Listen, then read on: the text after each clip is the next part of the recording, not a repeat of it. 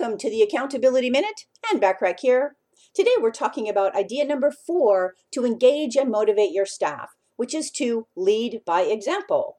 A good leader must illustrate to his and her employees the correct procedures and processes required.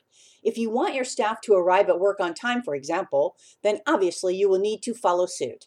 If you want to hold them accountable to doing their job, you also have to be accountable. If you want them to dress and behave in a certain way, you have to show them what that looks like. Lead constructively by being a great role model so your team knows what's expected of them.